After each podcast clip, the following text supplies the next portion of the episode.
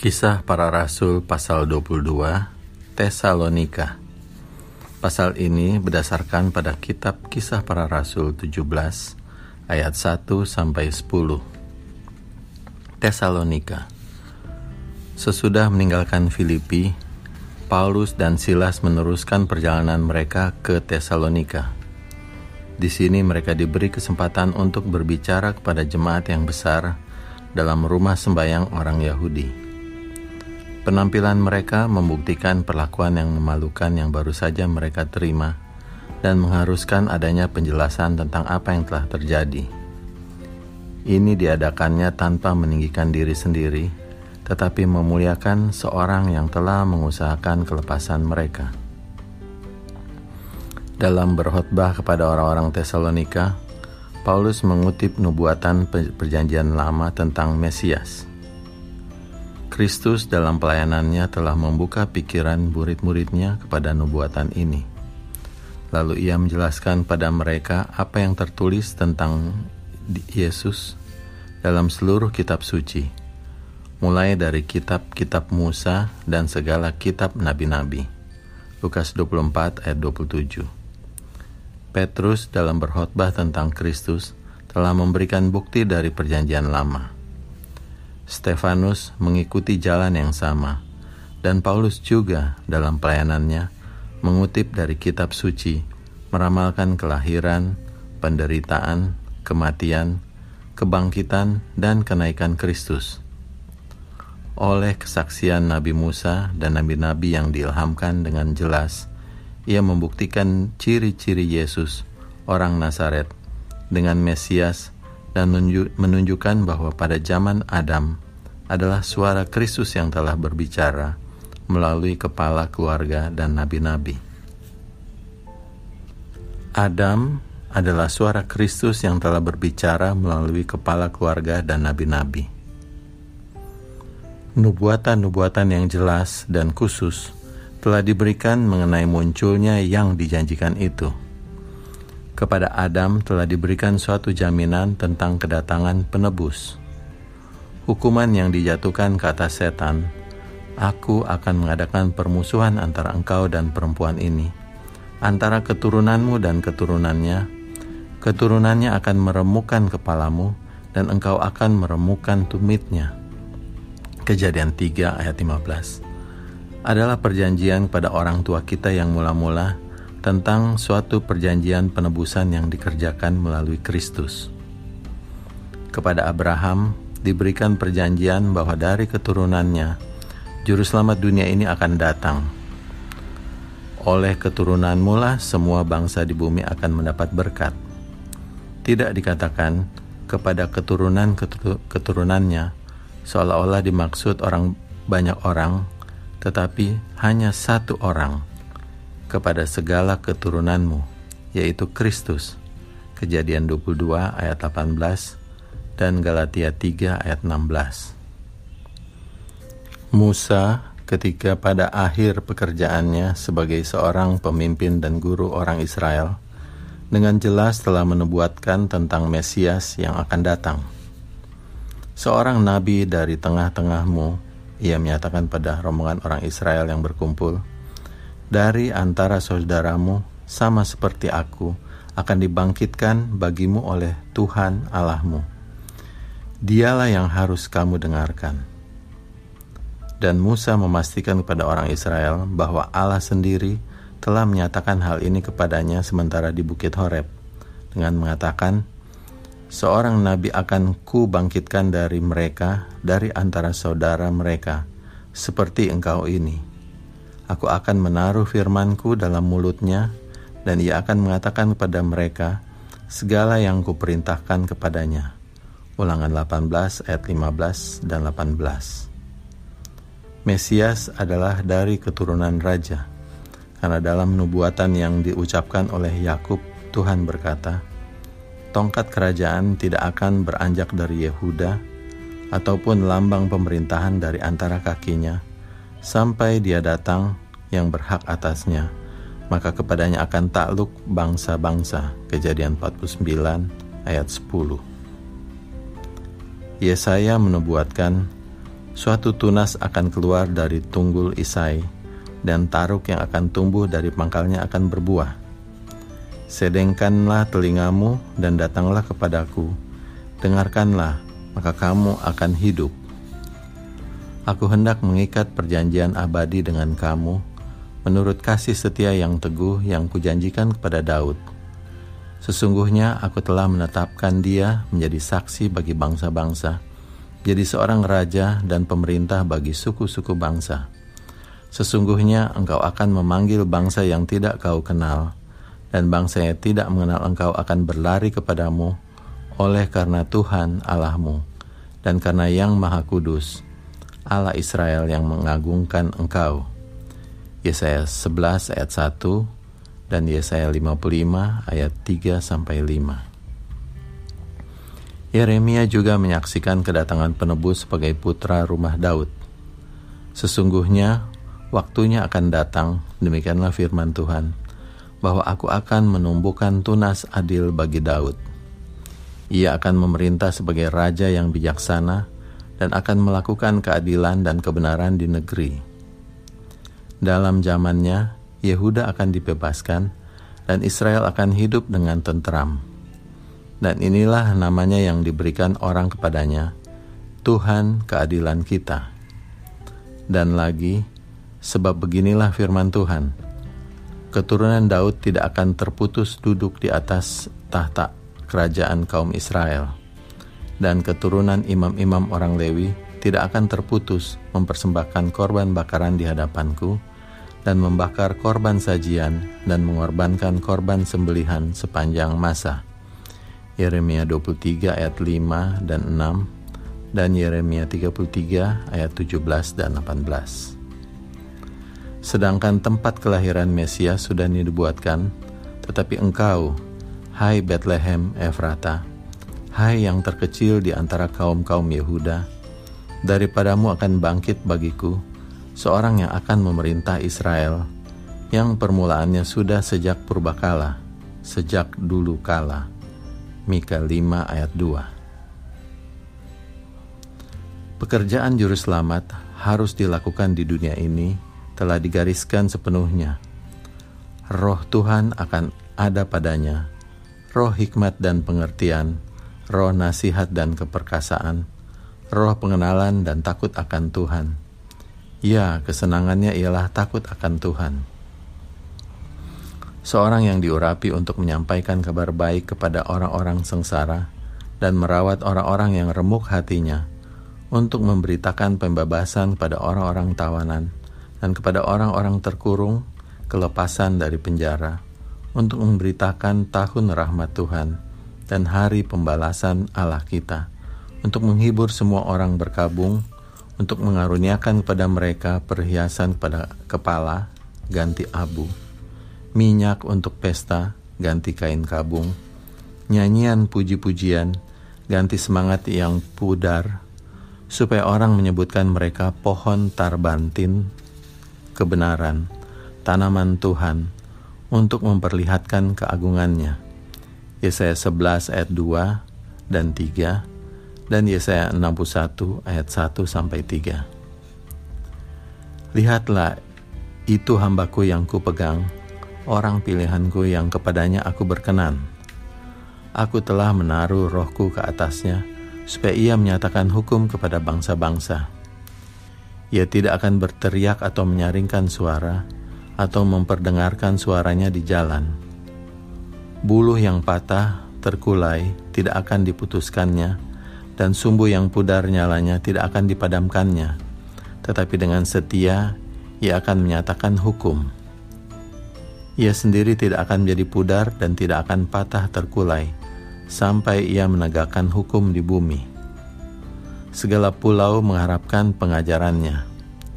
Yesaya 42 ayat 1 sampai 4. Dengan kuasa yang meyakinkan, Paulus mengambil alasan dari buku Perjanjian Lama bahwa Kristus harus menderita dan bangkit lagi dari antara orang mati Bukankah Mika telah menubuatkan mereka akan memukul gembala Israel dengan satu bambu pada pipinya?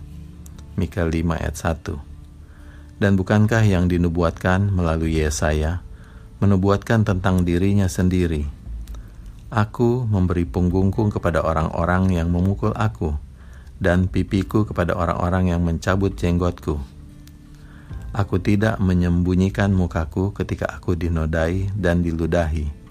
Yesaya 50 ayat 6 Melalui pemazmur, Kristus telah menubuatkan perlakuan yang harus diterimanya dari manusia. Aku ini dihina oleh orang banyak. Semua yang melihat aku mengolok-ngolok aku. Mereka mencibirkan bibirnya, menggelengkan kepalanya. Ia menyerah kepada Tuhan. Biarlah dia yang meluputkannya, biarlah dia yang melepaskannya. Bukankah dia berkenan kepadanya? Segala tulangku dapat kuhitung, mereka menonton, mereka memandangi aku. Mereka membagi-bagi pakaianku di antara mereka, dan mereka membuang undi atas jubahku. Aku telah menjadi orang luar bagi saudara-saudaraku, orang asing bagi anak-anak ibuku, sebab cinta untuk rumahmu menghanguskan aku, dan kata-kata yang mencela engkau telah menimpa aku. Celah itu telah mematahkan hatiku dan aku putus asa. Aku menantikan belas kasihan, tetapi sia-sia. Menantikan penghibur-penghibur, tetapi tidak kudapati. Mazmur 22 ayat 7 sampai 9, 18 dan 19 dan Mazmur 69 ayat 9, 10 dan 21. Betapa jelasnya nubuatan Yesaya tentang penderitaan dan kematian Kristus. Siapakah yang percaya kepada berita yang kami dengar? Nabi itu bertanya, dan kepada siapakah tangan kekuasaan Tuhan dinyatakan? Sebagai taruk, ia tumbuh di hadapan Tuhan, dan sebagai tunas dari tanah kering. Ia tidak tampan dan semarak pun tidak ada, sehingga kita memandang dia, dan rupa pun tidak, sehingga kita menginginkannya. Ia dihina dan dihindari orang, seorang yang penuh kesengsaraan dan yang biasa menderita kesakitan, ia sangat dihina sehingga orang menutup mukanya terhadap dia dan bagi kita pun dia tidak masuk hitungan. Tetapi sesungguhnya penyakit kita lah yang ditanggungnya dan kesengsaraan kita yang dipikulnya. Padahal kita mengira dia kena tulah, dipukul dan ditindas Allah. Tetapi dia tertikam oleh karena pemberontakan kita dia diremukan oleh karena kejahatan kita. Ganjaran yang mendatangkan keselamatan bagi kita ditimpakan kepadanya, dan oleh bilur-bilurnya kita menjadi sembuh. Kita sekalian sesat seperti domba. Masing-masing kita mengambil jalannya sendiri, tetapi Tuhan telah menimpakan kepadanya kejahatan kita sekalian. Dia dianiaya, tetapi dia membiarkan diri ditindas dan tidak membuka mulutnya, seperti anak domba yang dibawa ke pembantaian. Seperti induk domba yang keluh di depan orang-orang yang menggunting bulunya, ia tidak membuka mulutnya. Sesudah penahanan dan penghukuman, ia terampil, dan tentang nasibnya, siapakah yang memikirkannya? Sungguh, ia terputus dari negeri orang-orang hidup dan karena pemberontakan umatku, ia kena tulah. Yesaya 53 ayat 1 sampai 8. Sedangkan cara kematiannya telah dibayangkan sebagaimana ular tembaga telah diangkat di padang belantara. Demikianlah penebus yang datang harus ditinggikan, supaya setiap orang yang percaya kepadanya tidak binasa, melainkan beroleh hidup yang kekal. Yohanes 3 ayat 16 dan apabila ada orang bertanya kepadanya, bekas luka apakah yang ada pada badanmu ini? Lalu ia akan menjawab, itulah luka yang kudapat di rumah sahabat-sahabatku. Sakaria 13 ayat 6 Orang menempatkan kuburnya di antara orang-orang fasik, dan dalam matinya ia ada di antara penjahat-penjahat, sekalipun ia tidak berbuat kekerasan, dan tipu tidak ada dalam mulutnya tetapi Tuhan berkehendak meremukan dia dengan kesakitan. Yesaya 53 ayat 9 dan 10.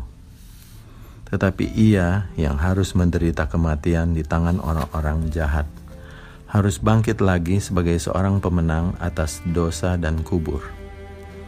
Dengan ilham yang maha kuasa, penyanyi yang manis dari Israel harus menyaksikan kemuliaan tentang pagi kebangkitan itu.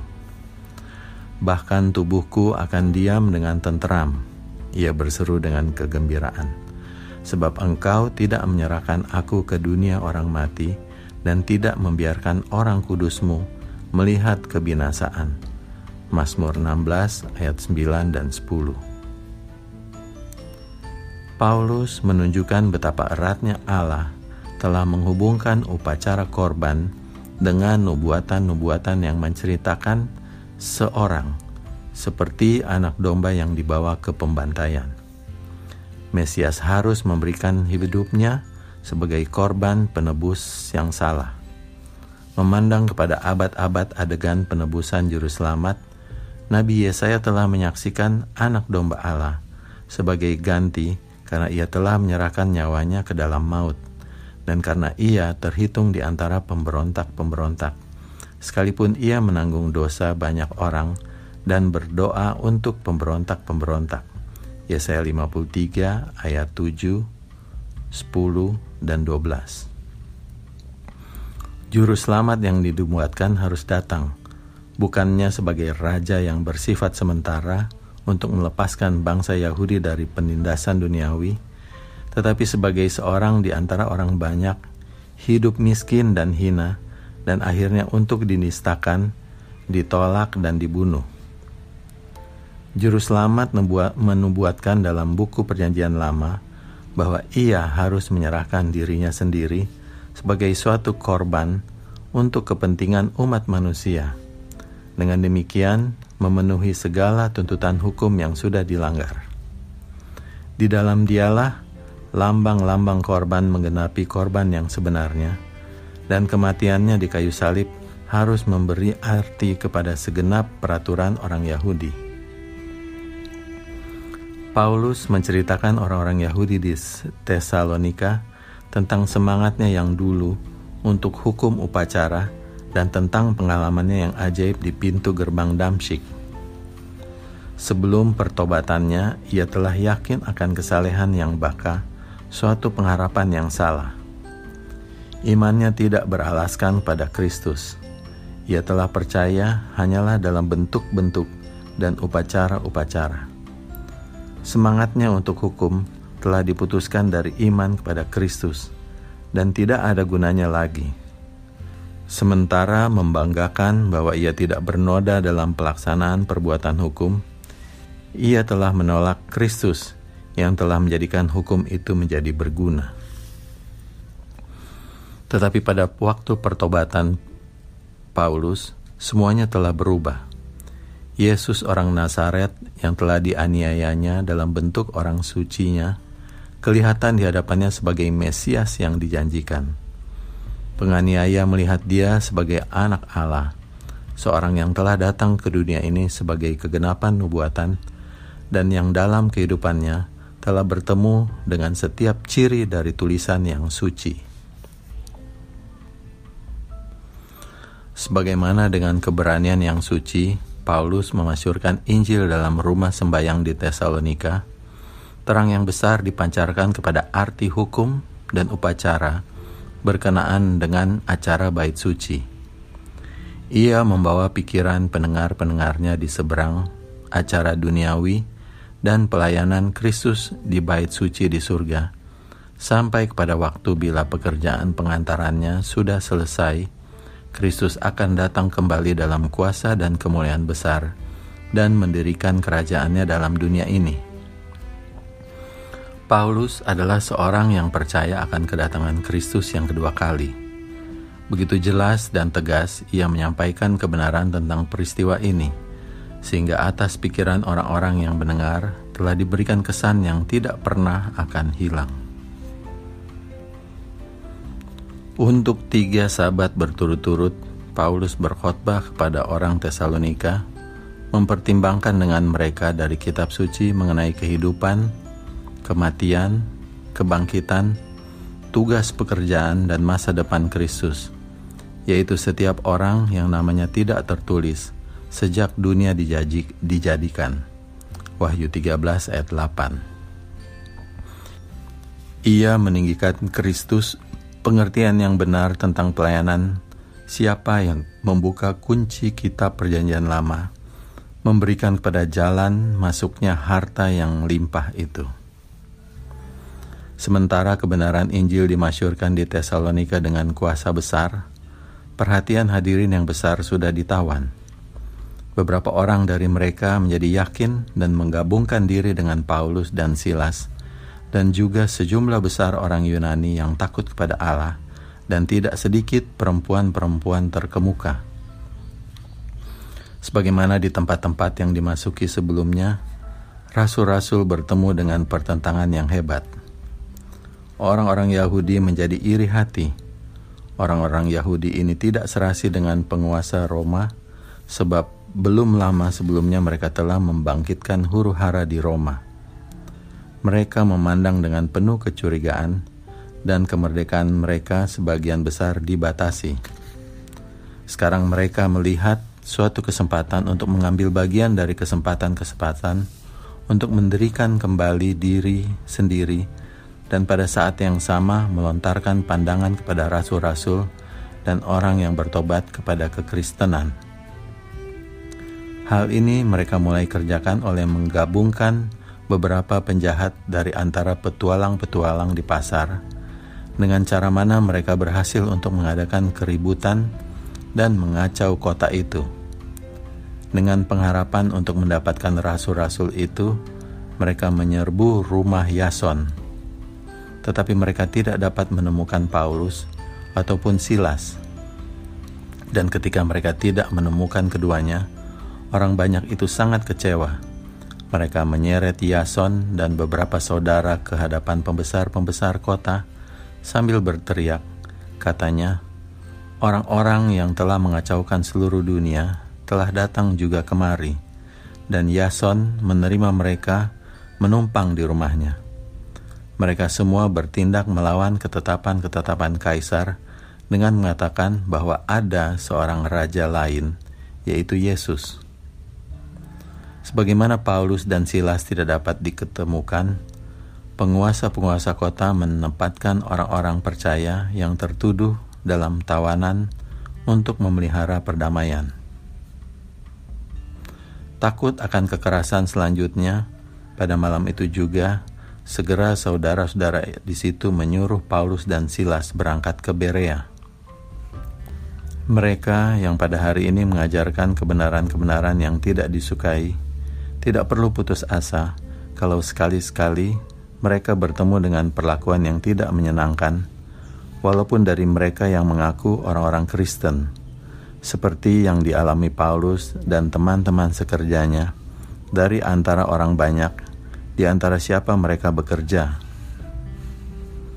Pesuruh-pesuruh salib mesti mempersenjatai diri sendiri dengan berjaga-jaga dan berdoa, dan maju dengan iman dan keberanian, bekerja selamanya dalam nama Yesus.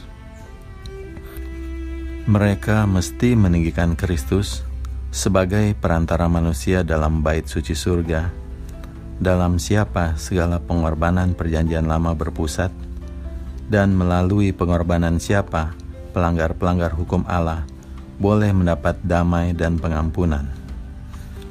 Kisah para Rasul pasal 22 Tesalonika